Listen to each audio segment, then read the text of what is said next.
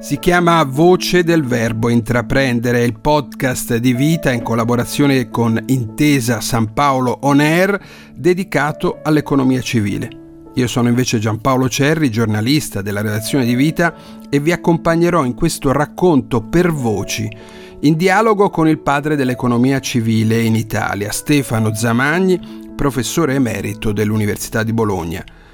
Zamagni ha avuto il grande merito di introdurre ormai da decenni questa riflessione nel dibattito scientifico nazionale, che esattamente dieci anni fa ha portato alla nascita della Scuola di Economia Civile SEC, a cui partecipano molte università con l'obiettivo di inserire dentro l'insegnamento accademico italiano, e cioè nei corsi di laurea, di economia, di sociologia, talvolta di scienze politiche, questa prospettiva di sguardo sulla società e sull'economia. Zamagni, che ascoltiamo in questo primo episodio, spiegare il senso di questo piccolo viaggio nella migliore riflessione economica e civile ci presenterà negli episodi successivi gli autori selezionati. Si tratta di Luigino Bruni, professore alla LUMSA di Roma, Vittorio Pelligra, economista, Alessandra Smerilli, anche lei economista e con un grande e autorevole impegno all'interno del Vaticano, Leonardo Becchetti, professore dell'Università di Roma Tor Vergata e Joseph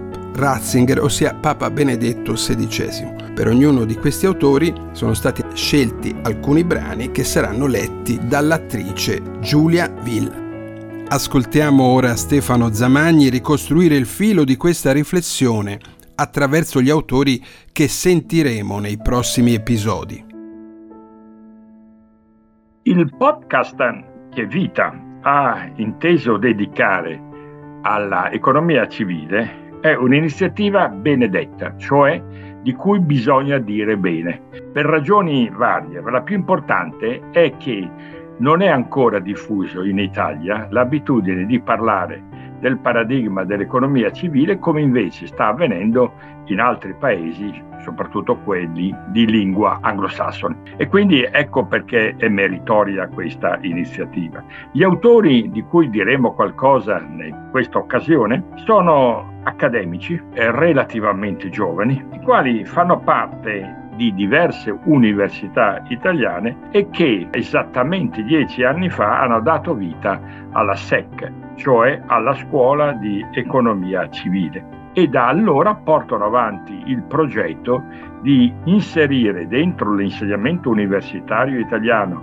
nei corsi di laurea di economia, sociologia, a volte scienze politiche, eccetera, questa prospettiva di sguardo che è quella tipica dell'economia civile. Ed è una prospettiva che oggi è particolarmente apprezzata, non appena le persone ne hanno contezza, cosa che come ho detto poc'anzi non sempre avviene, perché ci si rende ormai conto che i grossi nodi che attanagliano le nostre società, soprattutto quelle democratiche dell'Occidente avanzato, non potranno mai essere sciolti se rimaniamo all'interno di un modo di pensare la, le questioni economiche che, primo, continua a pensare che l'essere umano sia un homo economicus, cioè un soggetto che agisce soltanto per perseguire il proprio interesse, ovviamente in maniera razionale. Ora anche i bambini oggi sanno che questo, primo, non è vero fattualmente, come gli esperimenti di laboratorio eh, degli ultimi 20-25 anni documentano tutto tondo, ma secondo perché non è vero a livello concettuale. Qui mi piace ricordare una frase importante di Agostino, Agostino di Ippona, quando dice, cito testualmente, l'uomo è socievole per natura, diviene antisocievole per vizio. Ora sappiamo il contesto in cui scriveva eh, queste cose Agostino ed è un contesto che oggi è più attuale che mai. Quindi mettere a fondamento dell'agire economico l'ipotesi di un soggetto, ma non di qualcuno, e questo ci starebbe, ma di tutti, cioè, tutti quelli che agiscono in economia devono essere soggetti autointeressati che pensano soltanto al proprio tornaconto. Poi è ovvio che nel corso del tempo qualche autore forse per scrupolo intellettuale o morale, ha cercato di addolcire l'immagine, però il discorso non è cambiato. Secondo, una prospettiva, quella ancora oggi dominante, che continua a insegnare a tutti e a praticare che il fine dell'agire economico è la massimizzazione del bene totale e non invece il, del bene comune. Tutti siamo qui a lamentarci di quel che avviene sul fronte, ad esempio, ambientale. L'ambiente non è un bene pubblico, è un bene comune.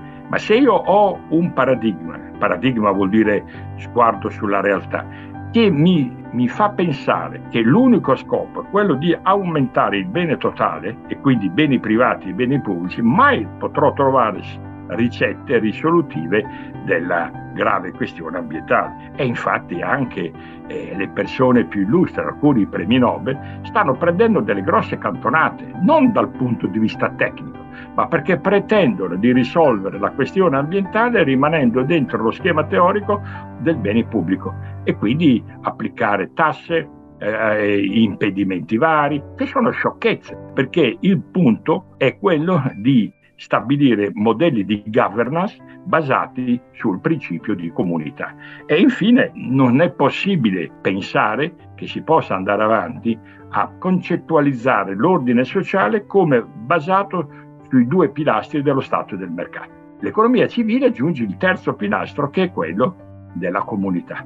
Ecco quindi un modello, quello dell'economia civile, tripolare, Stato, mercato. E quando si dice comunità, ho appena finito di dire, vuol dire prendere in seria considerazione la tematica dei beni comuni, i cosiddetti commons, prendere in seria considerazione il tema della felicità pubblica, che oggi è al centro delle attenzioni Basta leggere alcuni rapporti anche recenti che mostrano come i paesi dove il bene totale, vuol dire il PIL per intenderci, aumenta anno dopo anno, sono anche i paesi che vedono peggiorate le proprie condizioni qualitative di vita. Gli Stati Uniti in primis. Gli Stati Uniti sono il paese al mondo che ha il più alto tasso di suicidi, che ha il più alto tasso di consumo di psicofarmaci e via discorrendo.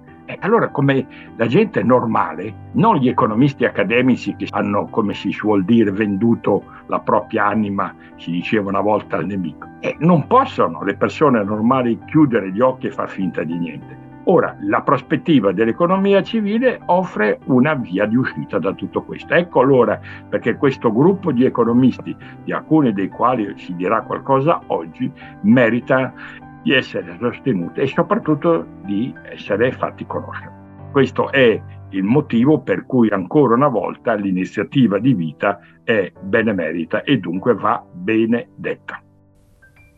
Avete ascoltato Voce del Verbo Intraprendere, il podcast di vita in collaborazione con Intesa San Paolo, on air dedicato all'economia civile, un podcast realizzato da chi vi parla, Giampaolo Cerri, insieme a Riccardo Bonacina che ha curato la supervisione, Sergio De Marini che si è occupato del coordinamento, Michele Dorigatti che ha curato la ricerca testuale e Luca Cereda che si è occupato della post-produzione.